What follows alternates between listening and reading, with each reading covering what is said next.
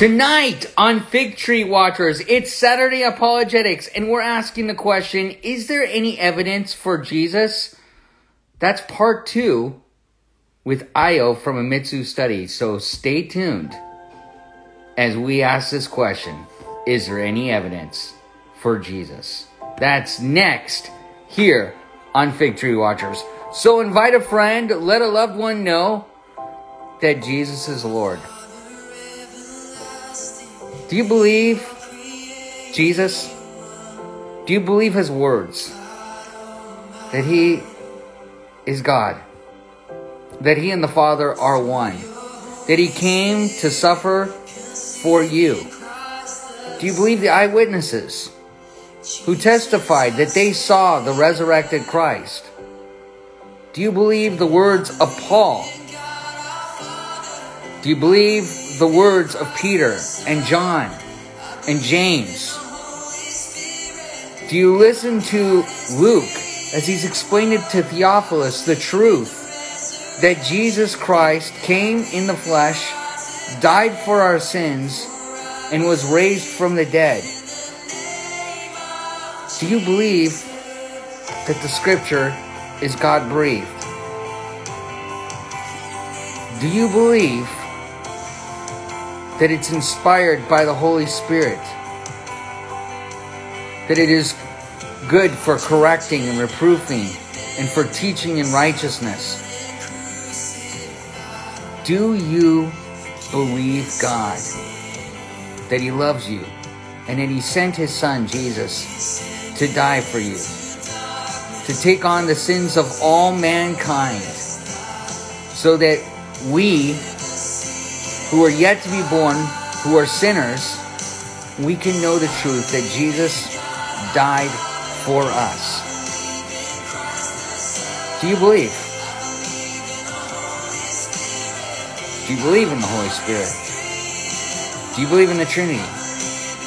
These are the questions that you need to ask yourself because the rest of the world is looking for a Savior.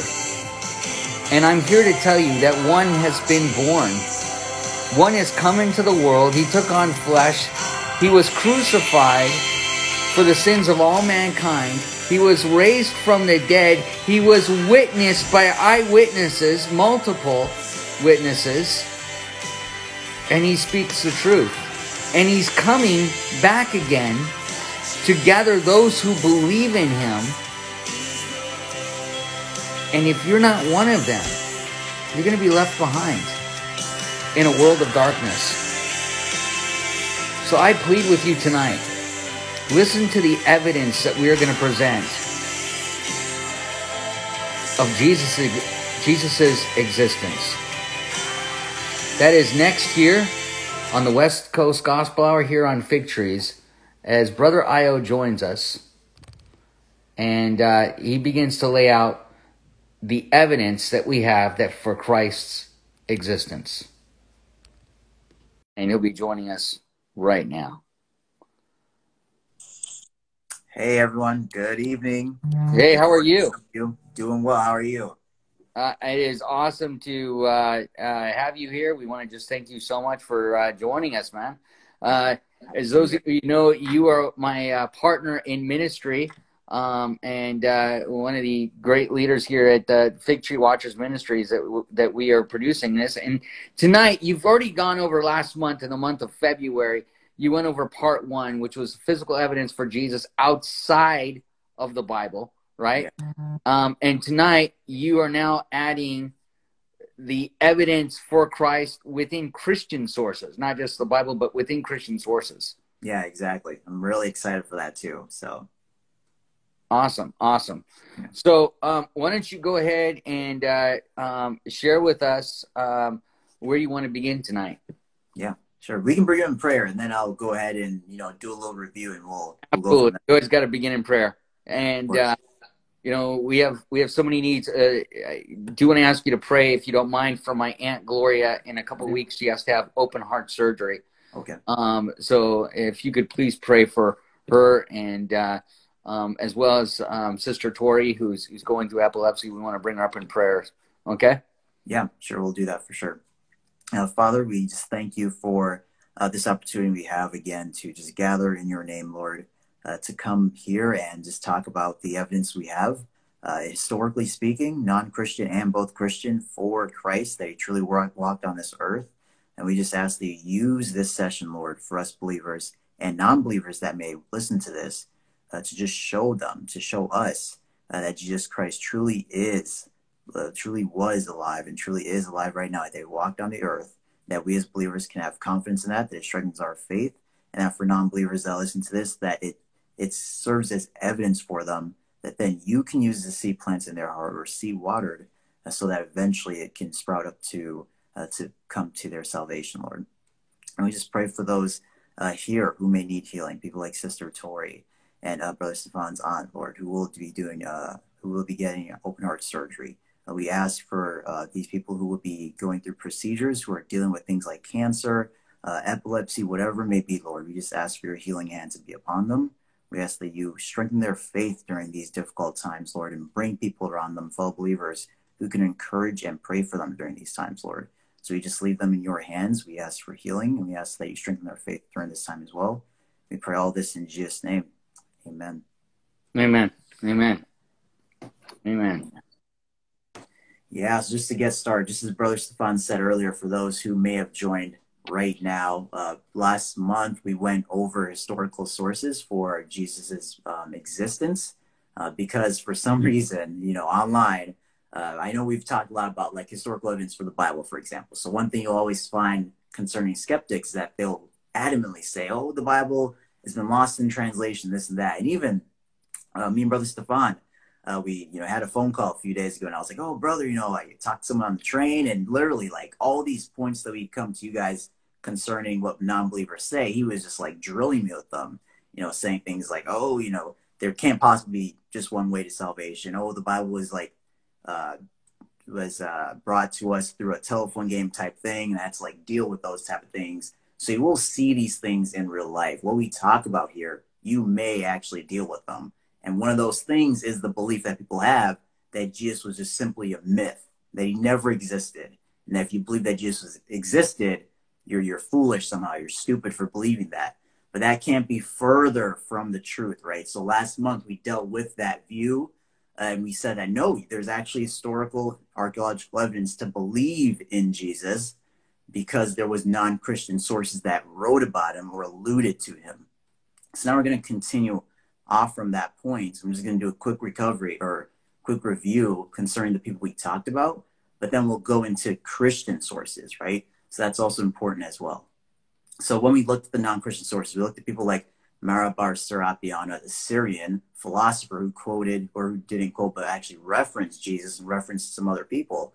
Uh, Cornelius Tacitus was Roman historian, so he uh, referenced him as well. He talked about the fire that happened around Nero's reign and how Nero framed Christians for that. And then Tacitus actually referenced the Christians. He viewed them in a bad light. And he said that, hey, because Tacitus viewed Christians in a bad light, that even gives even more credibility to him, right? He didn't believe in Christianity he actually used very stern words concerning Christians, but he talked about Christians. He alluded to Jesus, and that's historical evidence we have there.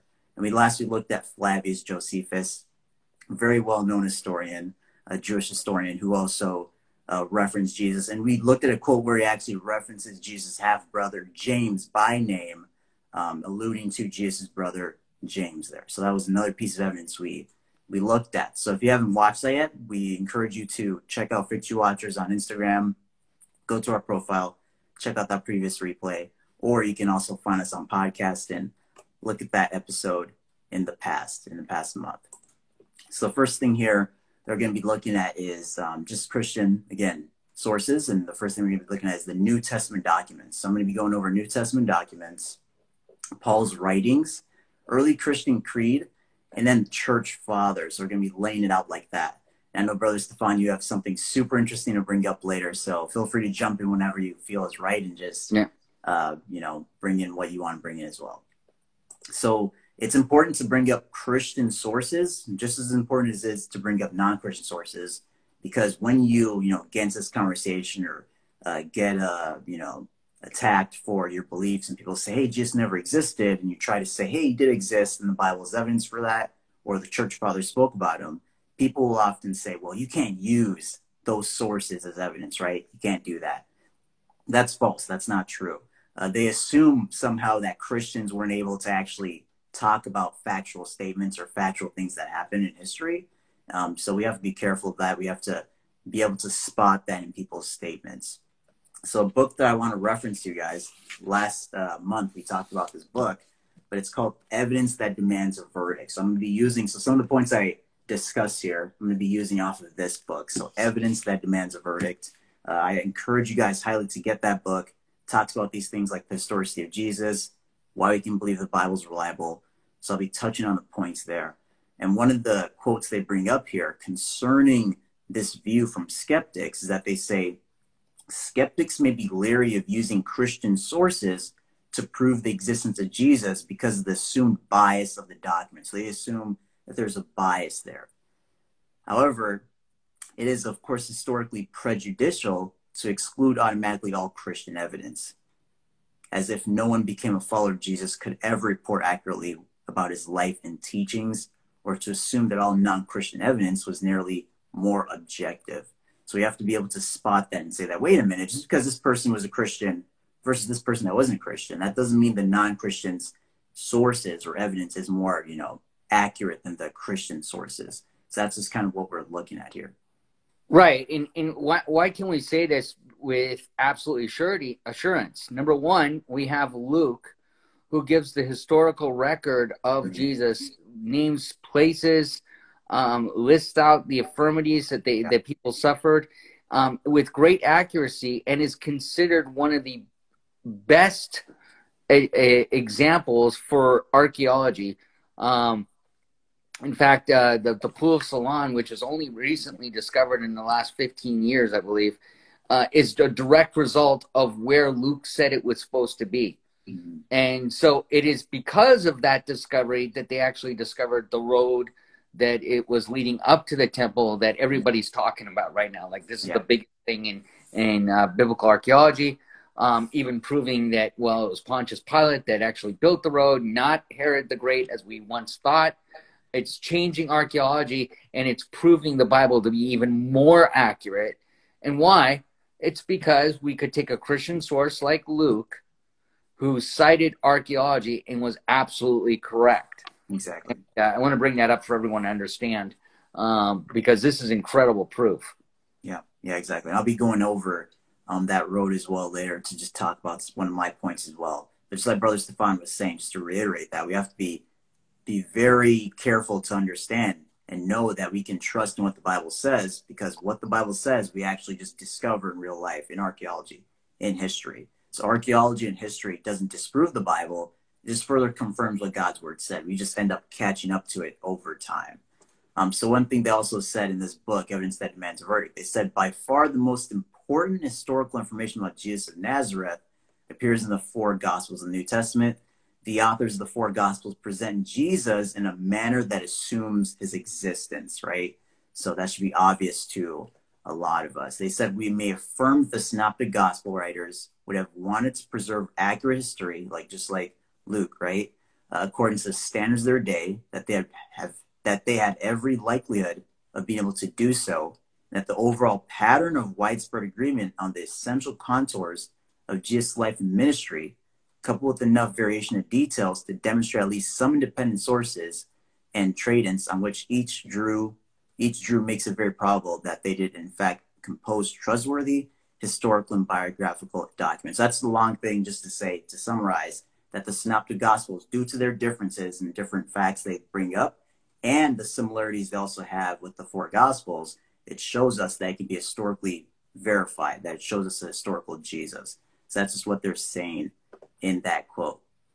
And we can treat these Synoptic Gospels and many of the books of the New Testament as eyewitness testimonies, right?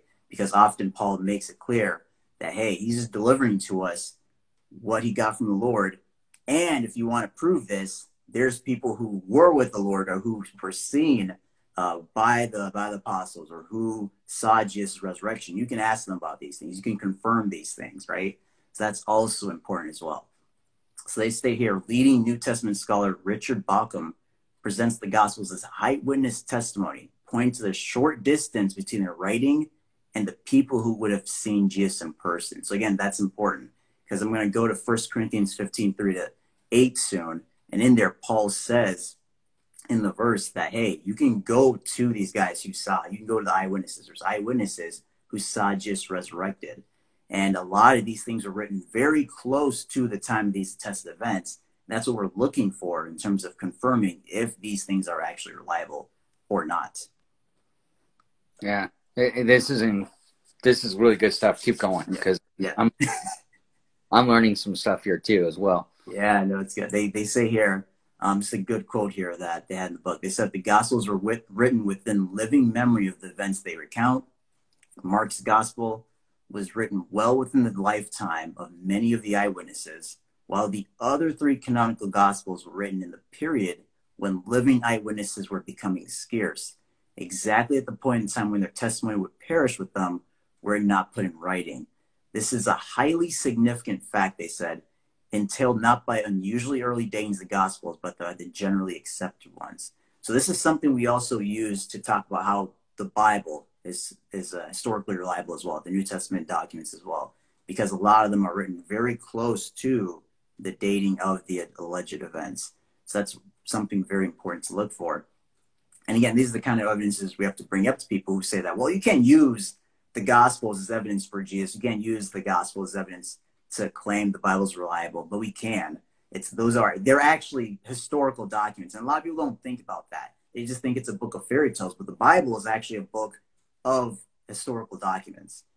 So so let's bring this let's bring this up to to something that that I wanted to bring up tonight. Mm-hmm. And, yeah. And, um, I want to bring up a, a, piece of archaeology that was discovered in 1898. And you may be going, why why is he bringing up something from 1898? It is called uh, the discovery is called the Ox Oxy, Oxyrhynchus papyra. Sorry, it's a big word. Oxyrhynchus papyra. Now, why is this a big deal? Well, it was discovered in 1898, and um, when it was discovered, and I want to explain this to you because I want to read it exactly what is said here. It was in many different languages. These papyrus were discovered. And since 1898, academics have collated and transcribed over 5,000 documents from which what were the, originally hundreds of boxes of papyrus fragments, some of them the size of large cornflakes. This is thought to represent only 1 to 2% of was what is estimated to be at least half a million papyri still remaining to be conserved, transcribed, deciphered, and categorized. Wow. Do you understand this? We still have a remaining half a million that have not been transcribed, conserved, um, you know, and, and so forth. So they've been publishing books on what they've been translating and, and, and transcribing and describing since 1898. The volume, the last volume produced was November 30th, 2021, four months ago, volume 85. Volume 85. Why is this such a big deal?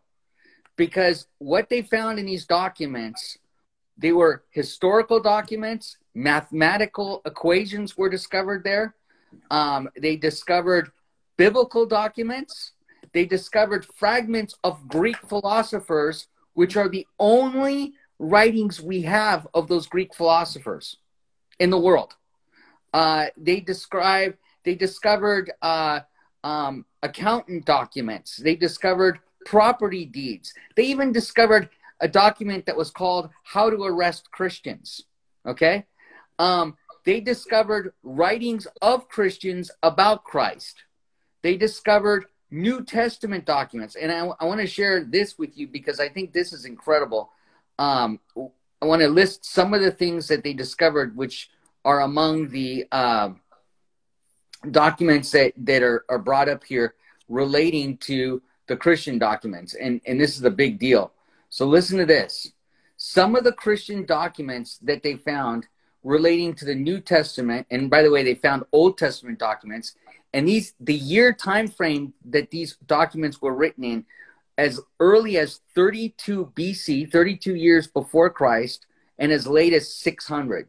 okay, AD. Mm-hmm. So these are very old documents and they do some interesting things. They show that people of the time thought of the New Testament as historical documents and they preserved them with other historical documents, right? Yeah. The second thing that it tells you is that these uh, documents demonstrate that the gospel message, what we have in the New Testament, hasn't been changed.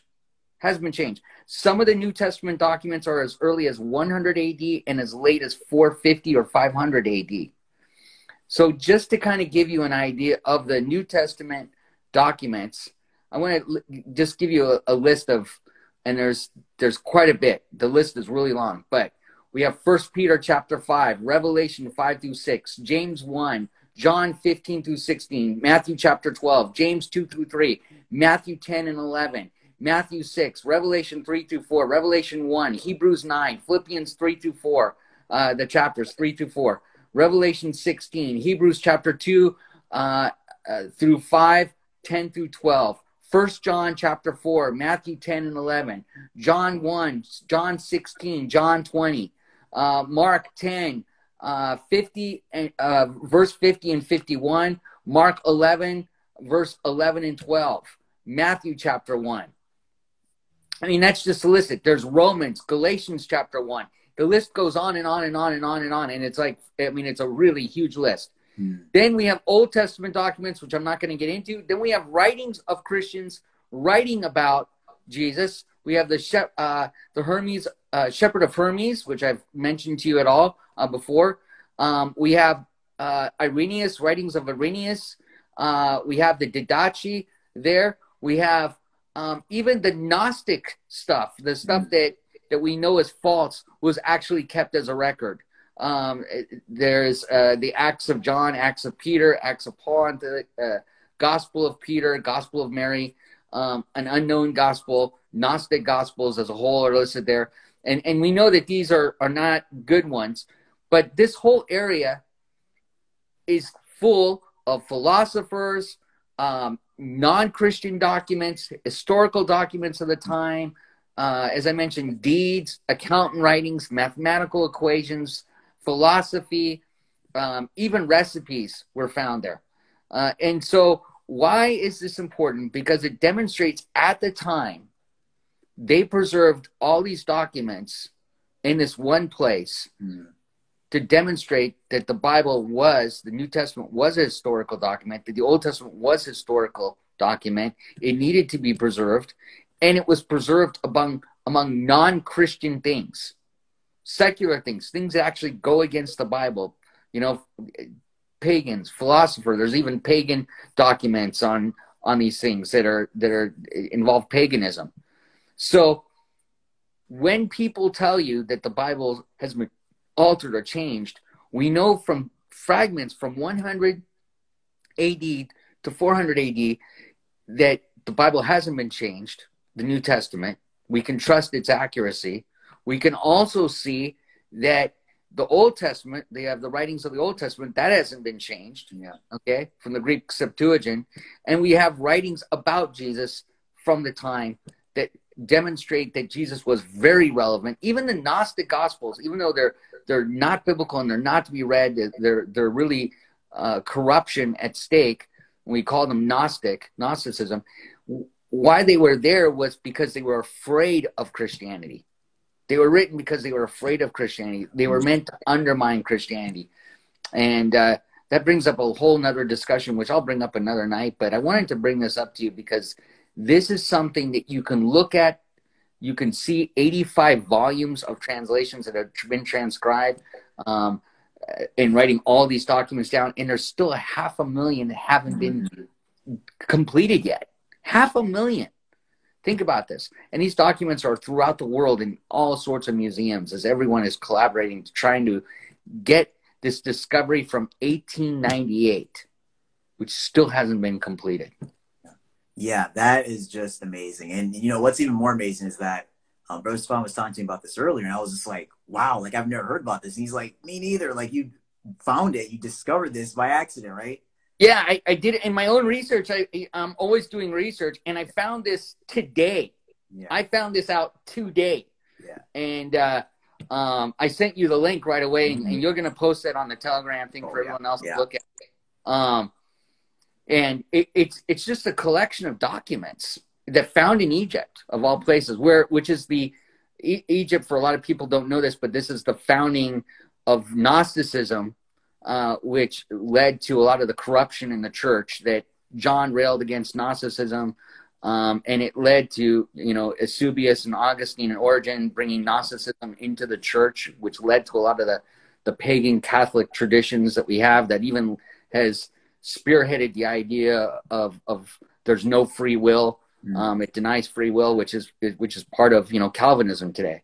So Gnosticism is ran amok into the world, and today we're seeing it through the paganism that is running amok throughout the Hollywood industry. And so there is an influence there that is very negative, but there's also all the Christian New Testament scriptures and, and the writings of apostolic fathers, as you mentioned, proving that they were legitimate. Exactly. Yeah. And this is so, so, so important, guys. Again, I emphasize this enough because what we're seeing here essentially is with this library of documents, essentially, and I'll just talk about this and move on, is just that, again, even though with our modern eyes, modern skeptics, they you know laugh at the Bible, they see it as a book of fairy tales. They're saying, "Oh, you can't use the Bible to prove the existence of Jesus."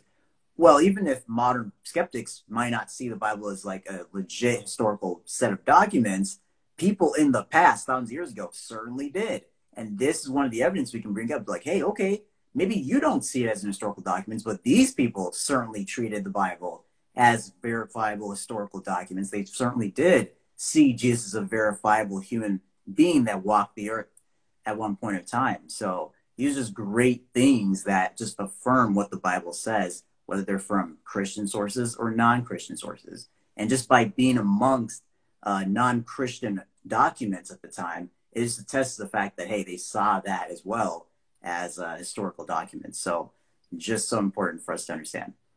I even laughed when I saw that one of the documents was an arrest warrant for Christians. like I just was, oh, that's hysterical. Like they even preserved, you know, like yeah. just to demonstrate, yeah, you know, it, I mean that just that just shows you how impartial this whole discovery. Mm-hmm. Exactly, exactly. Uh, so yeah, that's just that's amazing. But just to continue on here, because man, time is moving by fast. Because we're just the stuff we're talking about is I don't know, it's exciting to me, and I'm sure you guys are learning a lot as well. Um, but another point I wanted to bring up here is we're talking again. Uh, we're looking at uh, New Testament documents right now. Um, and soon we're going to move on to like Paul's writings and things like that. But as we're looking at these New Testament documents and assessing why can we say they can lead us to believe that Jesus is an historical figure in the past, uh, something that they that this book pointed out, the book that I'm uh, looking at here for some of you guys who just joined, evidence that demands a verdict, something they pointed out that I thought was super important is that even if skeptics don't believe in the miracles of the Bible or some things that Jesus did, like walking on water, and they laugh at that, that doesn't negate the fact that there are still historical verifiable things in the Bible that we can still uh, look to. So, and Bart Ehrman is a great is a great uh, point of contact for this because he actually noted that that he still he still actually speaks to the fact that hey, just we can still believe that he's historical verifiable uh, being in the in the past. Although Bart Ehrman, you know, some of his views are obviously false. Sometimes he talks about about how okay we can't trust the Bible, but sometimes he does say we can trust the Bible. But he does bring up a great point here. Um, so part of the book they say even those who do not believe in the authenticity of every story in the Gospels can still draw the conclusion that Jesus truly existed. Agnostic Bible scholar Bart Ehrman shares Price's skepticism concerning the supernatural accounts surrounding Jesus' life. So again, the focus here is that some skeptics they look at the supernatural parts of the Bible and they say, uh, you know, because I don't want to believe the Bible, but people are saying that, hold on, okay, you might not believe that part of the Bible. That doesn't mean Jesus never existed. So that's what we're dealing with here. So, however, this does not lead him to conclude that Jesus never existed. Uh, he writes concerning this. What Bart Ehrman now writes, he says, We are not dealing with just one gospel. So again, Bart Ehrman is this agnostic or often sometimes refers to himself as atheist. This is what he's writing concerning what the gospel says about Jesus. He says, We are not dealing with just one gospel that reports what Jesus said and did from sometime near the end of the first century. we have a number of surviving gospels, things that Bro Stefan and I were just literally saying, right? There's historical evidence to back that statement up that either completely independent of one another or independent of a large number of their traditions, these all attest to the existence of Jesus.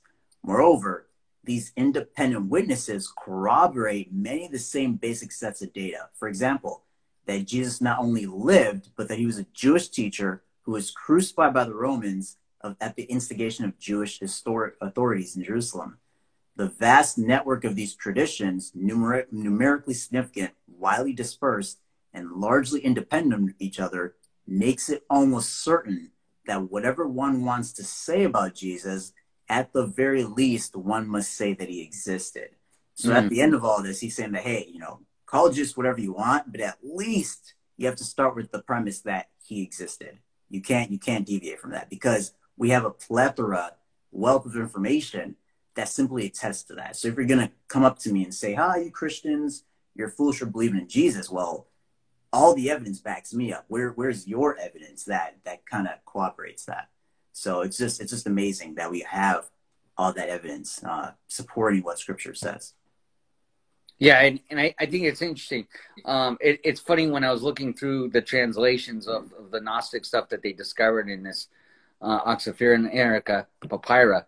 Um, it was Bart Ehrman who's translated all the Gnostic stuff, and uh, it, it's um, it's ironic. I think it's pretty interesting. Mm-hmm. Um, so you can automatically know where the atheist is going to versus the the, the Christian. Yeah. Uh, but yeah, absolutely, absolutely. Jesus existed. The, mm-hmm. the evidence for Jesus' existence, I think the, the, the clearest argument is the disciples went from being cowards to willing to die. Yeah. That to me is the greatest argument you can make. The second argument, I think, is Paul. Paul goes yep. from murdering Christians to joining Christians. He wouldn't have done that going against the Jewish faith unless it was something supernatural that changed him. Exactly. And it was Jesus on the road to Damascus. Mm-hmm. Yeah. Yeah, I completely agree with that. Um, and I was actually about to mention Paul too, because I've talked to Muslims in the past and they're like, oh, who's this Paul guy and whatever. And they try to like really throw darts at Paul, really, you know, uh, raise questions against him. But I always bring up the fact that, hey, you know, you can believe whatever, you know, you can say that Jesus was the prophet. You can say, you know, what you want about Paul. But the fact remains, why did Paul go from, you know, killing Christians, handing them over to other Jews to be crucified or or not crucified, sorry, but um, just persecuted, killed. Why did he go from that to being an adamant follower of Jesus Christ? What changed him? And they they just cannot give you an answer because the fact is that's just the that's just the truth of it, right? He had a radical moment of change, but nobody can talk about what that radical moment of change is. They don't know what it is, but the Bible clearly states Jesus appeared to him, right? And that from that point on, he was changed. He did believe in the Lord. So we can't, you know, negate that fact. Yeah, absolutely. Yeah. Absolutely. So another piece of evidence here uh, that I want to talk about concerning the New Testament Gospels is that archaeology helps authenticate the gospel narratives. And we've been, you know, obviously going back and forth with that. Uh, but just in depth to talk about what Brother Stefan brought up earlier, and actually last night with our uh, Friday about Prophecy update, was the CBN News article uh, the headline is Discovery on Jerusalem Pilgrimage Road proves it was built by the man who crucified Jesus. So this is amazing because it not only talks about, hey, Pontius Pilate existed. That's important because we talked about this several months ago concerning the historicity of the Bible. Uh, we brought up the fact that Pontius Pilate, lots of people used to say, oh, he never existed. People used to say David never existed. But as time goes on, we find evidence for them. Um, so this proves the existence of Pontius Pilate. It proves the existence of Jesus and it proves the Bible is reliable. So this discovery does a lot of different things that just adds credence to uh, what we believe, what the Bible states. Just a little bit from this article. They said the Roman governor who is responsible for condemning Jesus of Nazareth to death by crucifixion also ordered the construction of a street for pilgrims to follow to the Jewish temple more than 2,000 years ago National Geographic reports that historians previously thought it was the Roman appointed King Herod, which you mentioned. It wasn't Herod the Great. Uh, they thought it was Roman appointed King Herod the Great who approved most of the large construction projects. that remade ancient Jerusalem into a major pilgrimage and tourist center. But a recent analysis of more than 100 coins found beneath the stepped street point to start and completion of the effort under Pontius Pilate. Uh, they basically found that, hey, it wasn't King Herod that did this, but it was Pontius Pilate. So there's this further, again, confirms uh, the accuracy of the Bible, confirms that Pontius Pilate was living, was a real man, and therefore it lends credibility to the fact that him who, you know, led Jesus to be crucified, Jesus was also a, a real man as well. So just amazing. A quick quote from this book.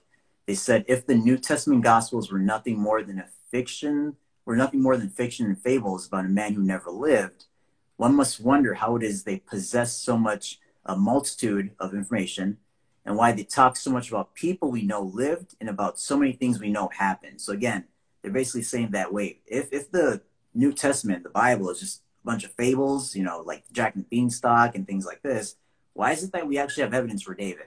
Why do we actually have evidence for Pontius Pilate? Why do we have evidence that Bethlehem was a real place? Right? Why do we have evidence for all those things if it's just a made up story? They go on to say, after all, the Gospels say Jesus was condemned to the cross by a Roman governor named Pontius Pilate. Not only is this man mentioned by historical sources outside the New Testament, but we have found an inscribed stone on which his name appears. We've talked about that, and we've talked about his ring as well. Indeed, we may have found the name of the Jewish high priest who condemned Jesus inscribed in a bone box. It seems these people were real. I suspect Jesus was too. Uh, so that just lends, that just, hey, if Pontius Pilate was real, it just brings us to the fact that, hey, Jesus must have been real as well. And that's the point of this. Yeah, absolutely. In, in fact, uh, it is this evidence the side evidence that mm-hmm. really proves the existence of Christ. It's all the historical documents around it.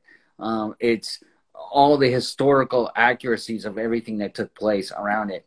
You know, I mean, yes, we have the destruction of, of Jerusalem in 70 AD, but it was Jesus who prophesied it. Yep. Not only is this prophecy noted in the Bible, but it's also noted in Jewish um, historical documents that Jesus pros- prophesied about the destruction of the temple. And actually, it was it was attacked uh, in Jewish documents. Like, why would he do this? He was a prophet that prophesied about this. Um, so they didn't view him as a as God. The, the Jewish writers of the time they were angry with him because they, he prophesied the destruction of the temple and destruction of Jerusalem. Yeah, yeah, exactly. Uh, so it's very interesting to just to see that. But even even that still lends credence to um, Jesus. Not only that he was an actual person, but because that prophecy came true, we can now go a step further and say that hey, because Jesus prophesied about a future event, he must be God, just as he claimed, right? So we first right. want to start on the basis that hey, the Bible's reliable, Jesus was a historical person. Now we can start talking about his deity, and then from there on, uh, obviously point to the gospel. Uh, but the other Christian source we want to look at after the New Testament documents is Paul's writings, because Paul's writings are some of the earliest Christian documents that we have that attest to Jesus' historical reliability. Uh, so, in evidence that demands a verdict, they say Paul's writings are important because they are the earliest Christian documents and the earliest writings we have concerning Jesus as a person. And uh, they really use the crucifixion of Jesus as evidence for Jesus's uh, historical reliability and what's just amazing is that even though a lot of uh, skeptics will tell you that, oh, Jesus never existed, when you actually dig into the evidence that we're digging into here, you always fi- find that uh, these historians always go to the point that, hey, we can be certain that there was a man called Jesus who was crucified, that the crucifixion is a historical fact as anything else, right?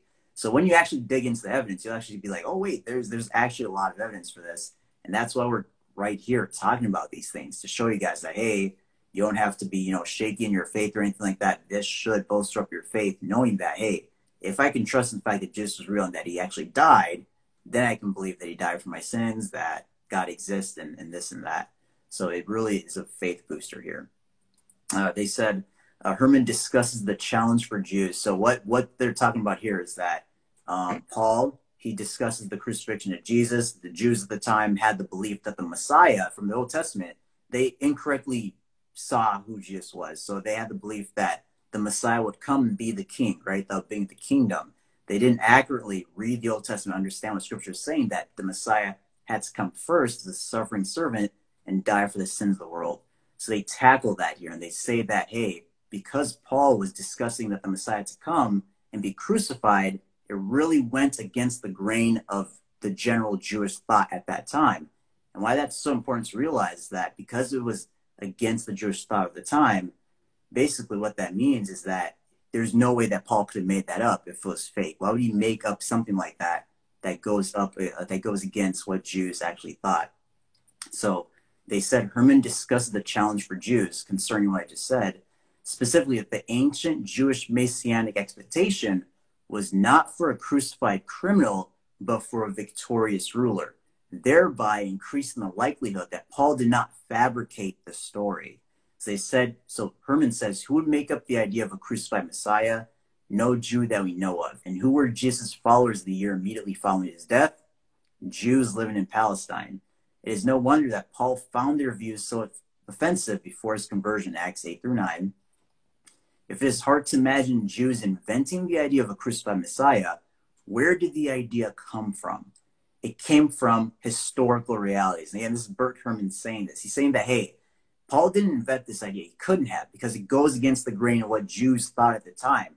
So if he didn't invent it, where did it come from? It had to be historical, verifiable events in history.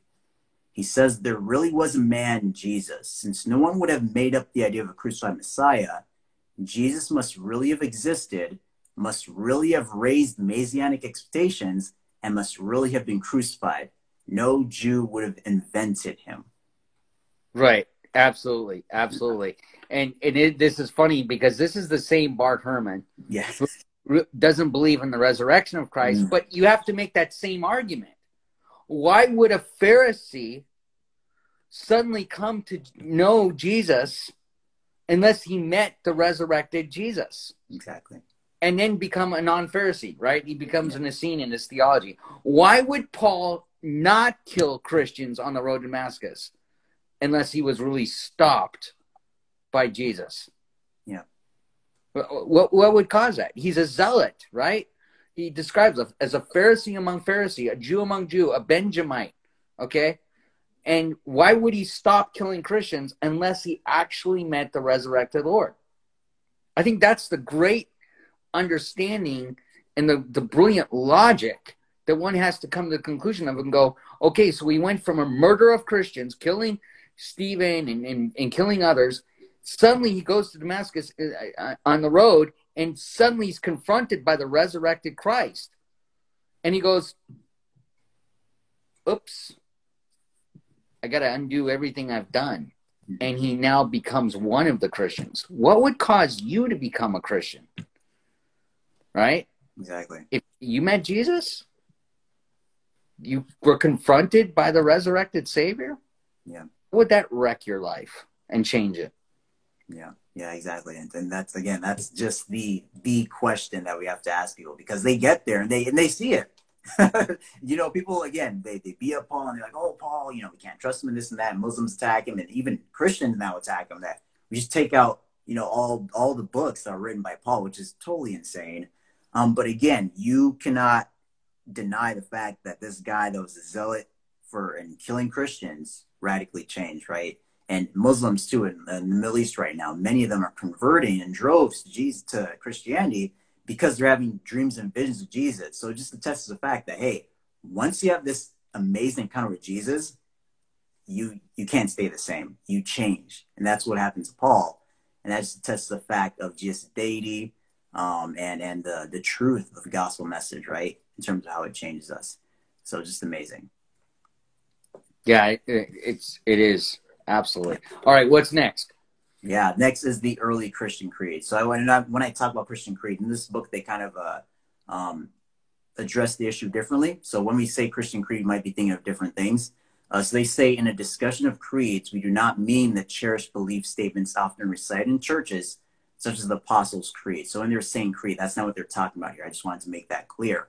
Um, they're saying we instead refer to bits of information that would have been transmitted orally before the writing of the New Testament later to be included in the New Testament. So that's what they're referring about when they say creed, not the Nicene Creed, but just bits of information transmitted orally before the New Testament and it was included in the New Testament later. And they say here, And I'll just read uh, 1 Corinthians 15, 3 to 8, because they reference Paul um, going to 1 Corinthians 3 to, 3 to 8. They said, perhaps 1 Corinthians 15, verse 3 to 8, contains the most important New Testament creed for the study of the historical existence of Jesus. And I'll read that quick and uh, just go back to their quote. So 1 Corinthians 15, verse 3 to 8, Paul says, For I delivered to you, first of all, that which I also received, that Christ died for our sins according to the scriptures, and that he was buried, and that he rose again on the third day according to the scriptures, and that he was seen by Cephas, then by the twelve. After that, he was seen by over 500 brethren at once, of whom the greater part remain in the present. So right there, what Paul is saying that, hey, I delivered to you the gospel, and then, you know, Jesus Christ was uh, died for our sins, buried, rose again on the third day. He was seen by the 12, 500 people. And he's saying, who still are alive today? By the time he said this, he's like, hey, you know, if you think I'm lying, go verify by the 500 people who saw this. So, verse 6 after that, he was seen by over 500 brethren at once, of whom the greater part remains the present, but some have fallen asleep. That's just the euphemism for death. After that, he was seen by James, then by all the apostles. Then last of all, he was seen by me also as by one born out of the time, out of time, or due time rather. So in this book, uh, just in reference to this verse, they say the importance of the creed in 1 Corinthians 15, verse 3 to 8, can hardly be overestimated. So we read this and we're just kind of like, oh, you know, that's the gospel message. That's great. You know, we kind of move on.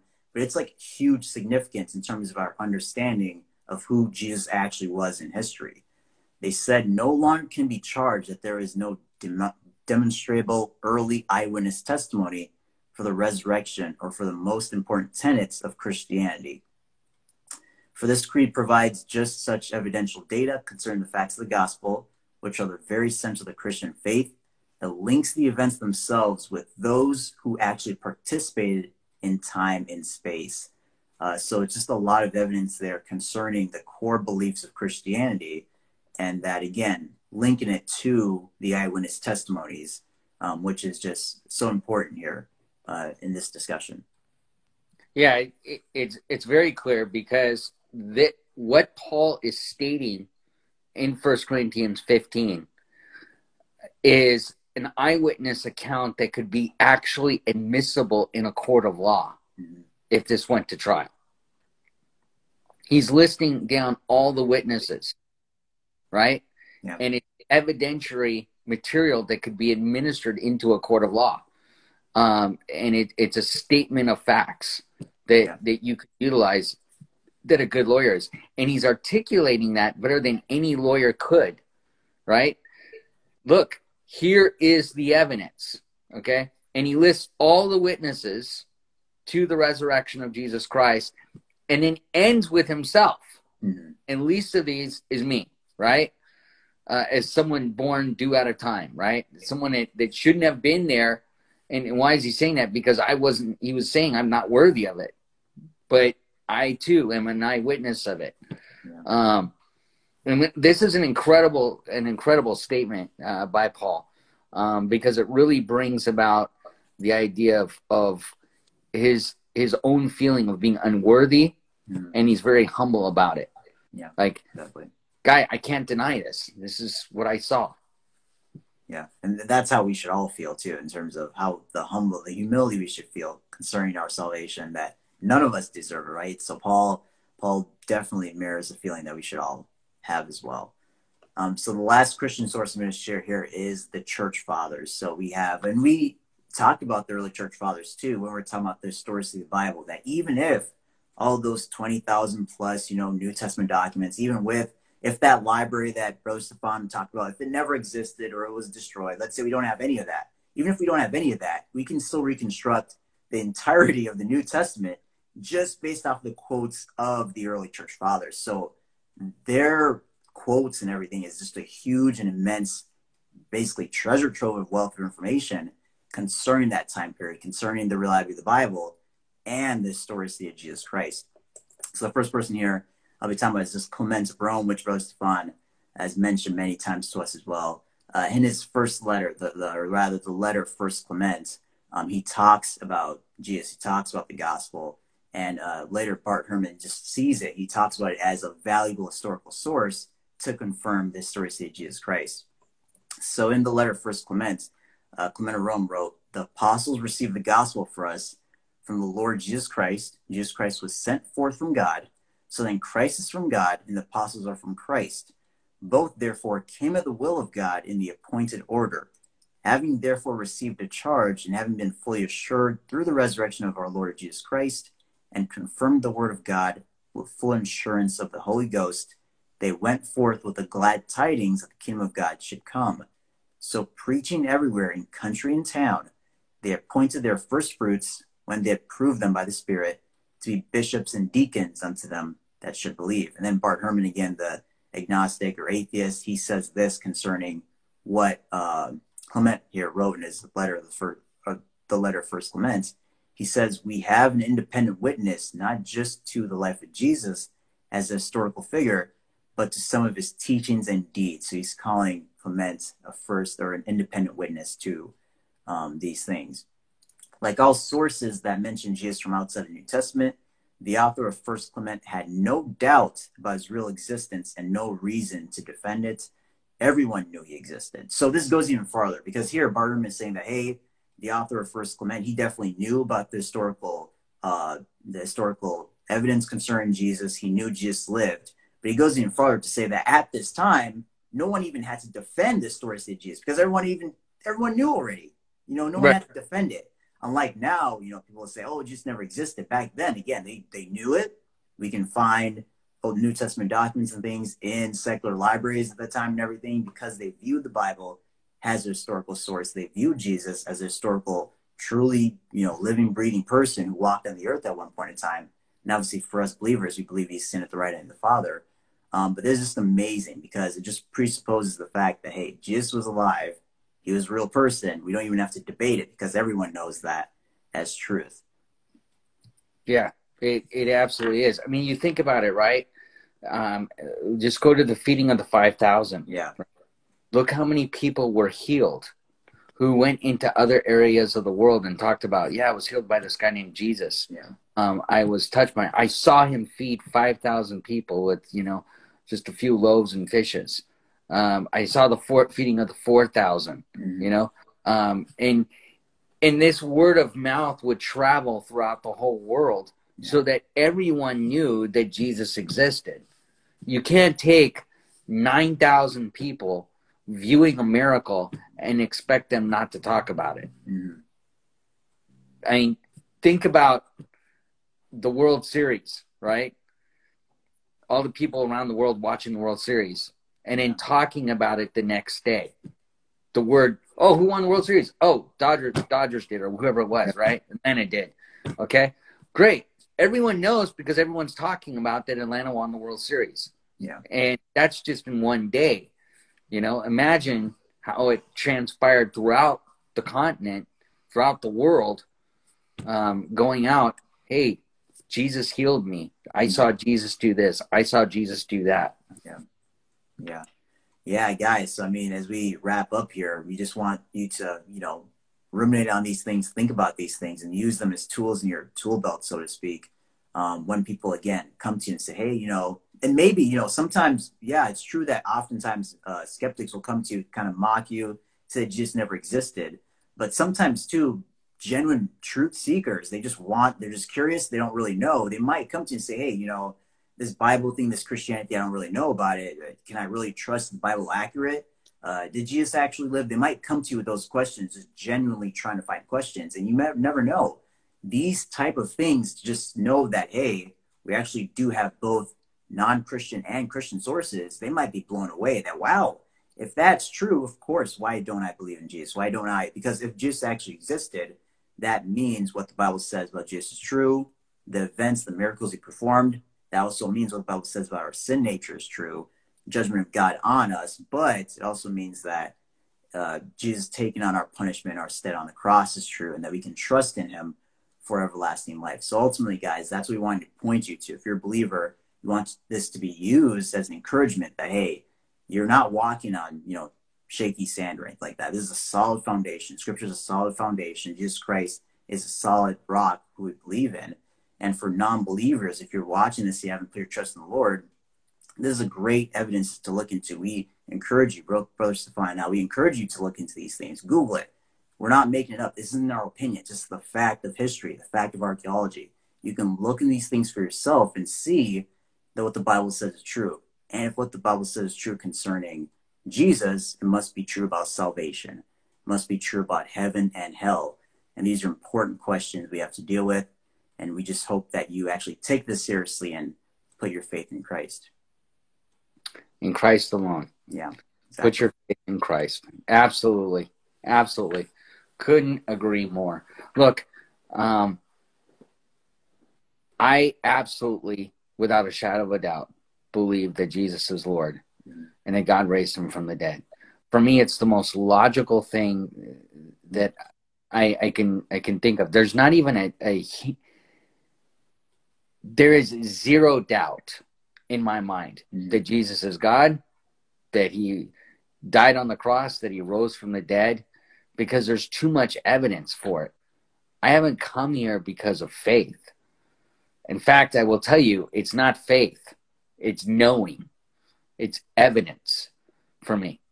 And so I believe because the proof is beyond measure. Mm. The evidence is staggering that Jesus Christ is Lord and that he is God and that he died on the cross and he rose from the dead. Yeah. There's not even a a minuscule ounce of doubt in my mind about it. Yeah. Yeah, I completely agree with you. And just to, you know, before I close off here, just to kind of share a personal story of mine, because when I was in uh, college, I didn't really, I wasn't really a serious believer. And I even questioned during college uh, five years ago, uh, even if I was born again, even. Uh, but after graduation, I became more serious about the Lord. started talking to Muslims and everything, started getting into apologetics. And, you know, they'd often be like, hey, why do you believe the Bible? It's been, you know, altered. It's not trustworthy. And that actually shook me because I was a babe in Christ, essentially. I didn't really know all these things. I wanted to really believe in the Bible, but you know, I got to the place where I was like, well, if the Bible isn't trustworthy, why why am I a Christian? Why do I believe in it? Um, but then I just simply looked it up, right?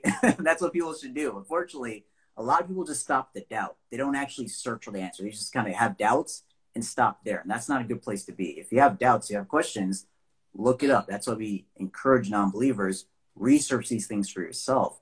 And that's what I did. After I discovered things like the Dead Sea Scrolls, uh, the manuscripts, right? The over 20,000 manuscripts that we've been talking about over the past hour, I was like, wow, I've never learned these things before. Like, I, and I could never go back. Right now, I have this same thing. But Stefan is talking about that zero, zero doubt. I have zero doubt. You can tell me whatever you want, but I know based on what I've seen, based on the evidence, based on history, that I'm like, wow, yeah, signed, sealed, it's done. Like that's that's just the truth, and I believe it. And there's nothing that can you know take me take me back from that. So it's just very it's something that's great to encourage us in our faith. Once we're encouraged, once we're built up by this, we can then go out into the real world, encourage other believers, and use this to uh, point people to the gospel. Absolutely. And I would say this, and with the last minute, the hardest thing is to obey the gospel. Mm. It's not that I don't believe. I believe adamantly. Yeah. Flesh is weak. And so the greatest message of the gospel is it's Jesus. It's Jesus who's going to take the weakness of your flesh and he's going to strengthen you, not by your good works, but by his righteousness, by what he did on the cross. He accomplished it so that we can go to him, the high priest, who empathizes with us in every way because he himself was tempted by every sin, yet did not sin. He was perfect in all his ways because he is God. So he endured my temptation. He overcame my temptation by conquering sin through the blood that washes me free. So the the good news for me is I can as chief among sinners go to the cross every day and say Jesus forgive me forgive me for for my sins. Yes i'm a believer but i'm coming to the cross always remembering what you did there so that i will walk in the light and the hope that jesus is in my life every single day. Yeah. Amen. Amen. So hey th- we're running up to the last minute. I just want to say thank you everyone and uh, good night. God bless you all and have a great week. See you on monday night. Have a great night guys